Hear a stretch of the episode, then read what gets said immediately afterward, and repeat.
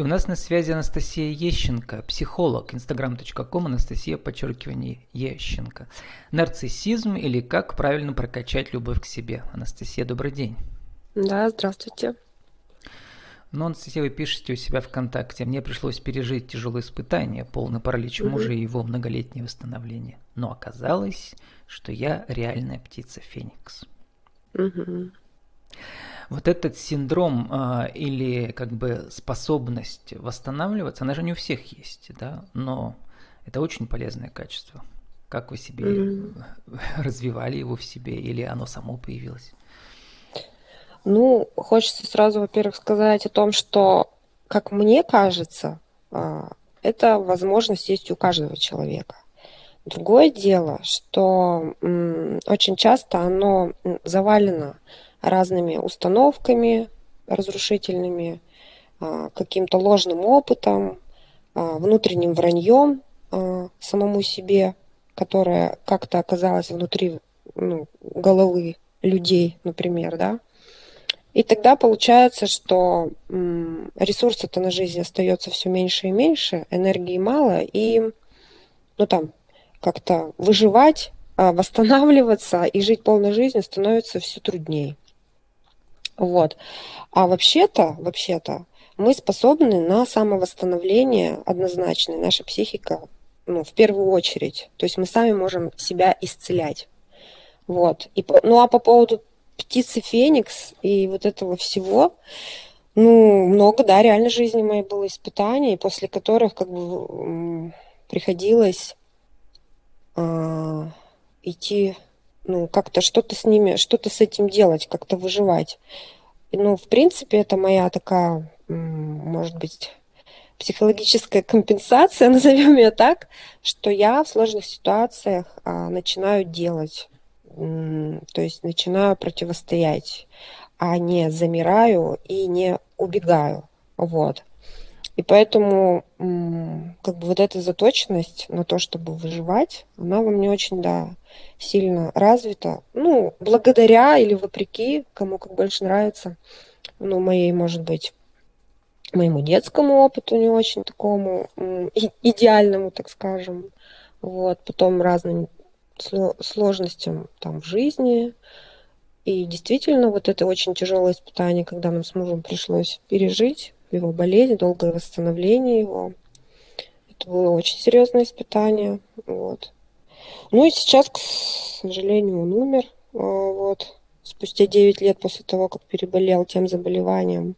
И опять же, я сейчас нахожусь в трауре, потому что год не прошел с момента того, как он умер. И ну, тоже получается, вот я, можно сказать, заново возрождаюсь для новой жизни потому что а, как ни крути, то, что было до, этого уже не будет, а будет новое. А, вот. И оно уже есть. Поэтому как-то вот к этому, к этой новизне а, мой мозг очень активно сейчас приспосабливается. И это не просто потому, что мы способны воспринимать лишь 10% новизны. А сейчас ее в моей жизни очень много, и поэтому я как-то, ну так, балансирую. Анастасия, мы привыкли, что психологи угу. часто мало про себя рассказывают, потому что угу. они, в принципе, только отзеркаливают да, эмоции и чувства клиента. А вы наоборот. Угу.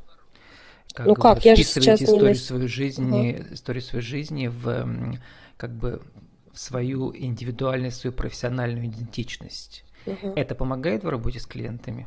в группах ну, с девочками? Смотрите, я же сейчас не на сессии с клиентом, то есть я сейчас, вы сейчас со мной общаетесь как с человеком, с женщиной. Да, ну в соцсетях-то вы пишете про это открыто, правильно? То есть это ну, часть ну, вашего портрета да. профессионального. Ну да, портрет, да. Ну, как, я считаю, что этим самым, а, ну, во-первых, я хотела бы быть честной с аудиторией, вот, э, и Э, чтобы люди воспринимали это как поддержку.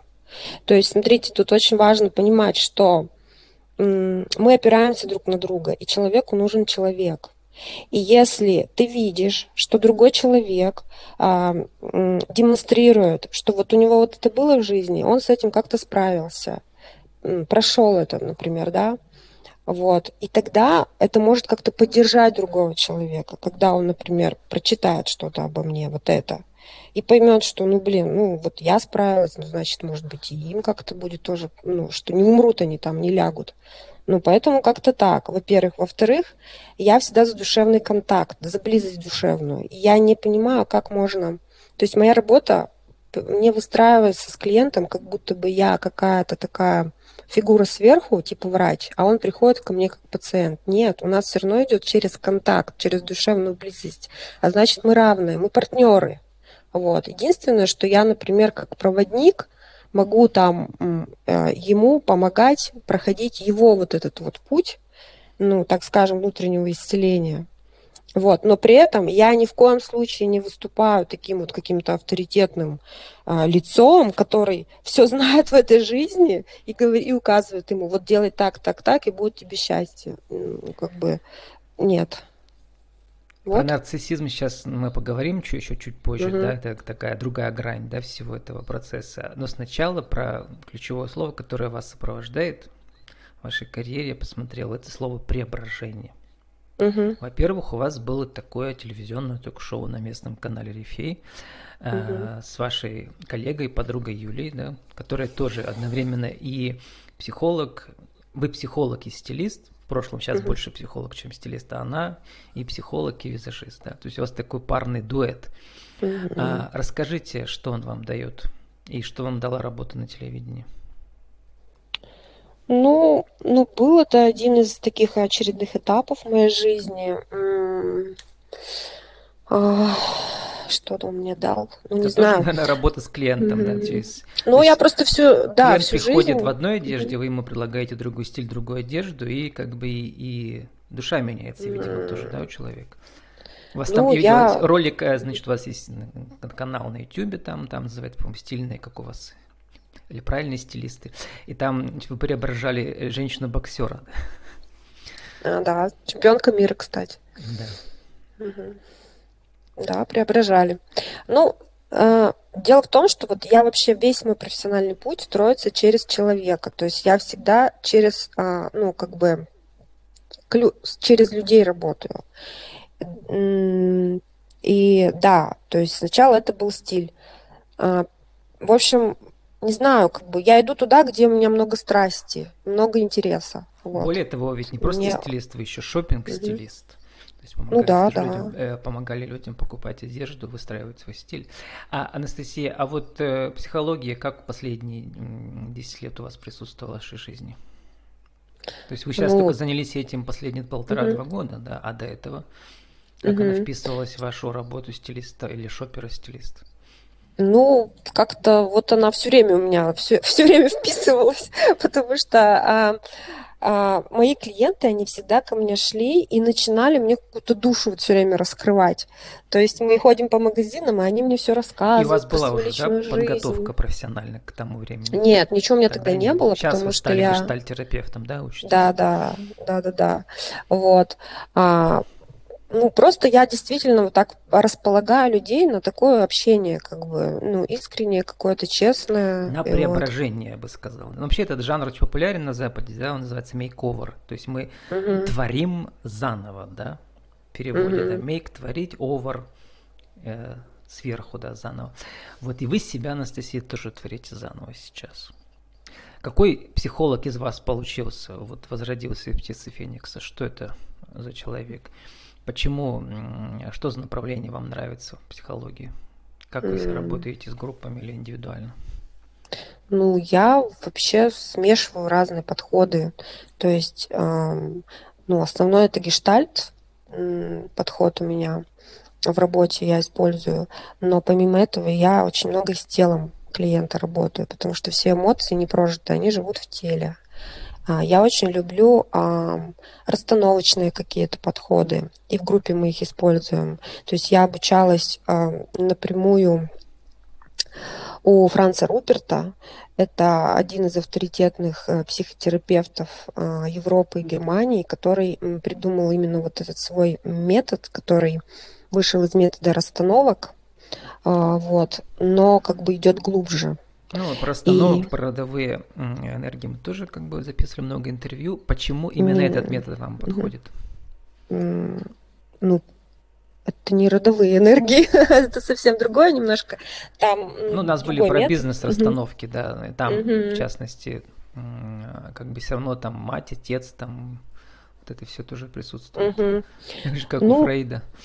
Ну, там вот именно, что он делает акцент, Франц Руперт, на том, что ты не должен а, своим родителям там оставаться быть им преданным, а, ты не должен там им, а, как это сказать, там, не знаю, прощения у них просить, допустим, как это Хеллингер в своих вот этих э, расстановках э, пропагандирует. У него как раз идет автономия, то есть ты можешь быть свободен, ты можешь отделяться от своего рода и выбирать ту жизнь, какую ты хочешь. Вот, это очень интересный метод. Он м, базируется на том, что м, как бы мы вообще очень часто все расколотые, и в нас существует несколько частей. Есть выживающая часть, есть травмированная часть, есть здоровая часть. И вот с этими частями, вот этим методом мы как раз-таки работаем. И очень много чего можно увидеть как бы то, что бессознательно, а, ну там, ты со своей жизнью проворачиваешь, и ты это можешь вот сейчас разглядеть.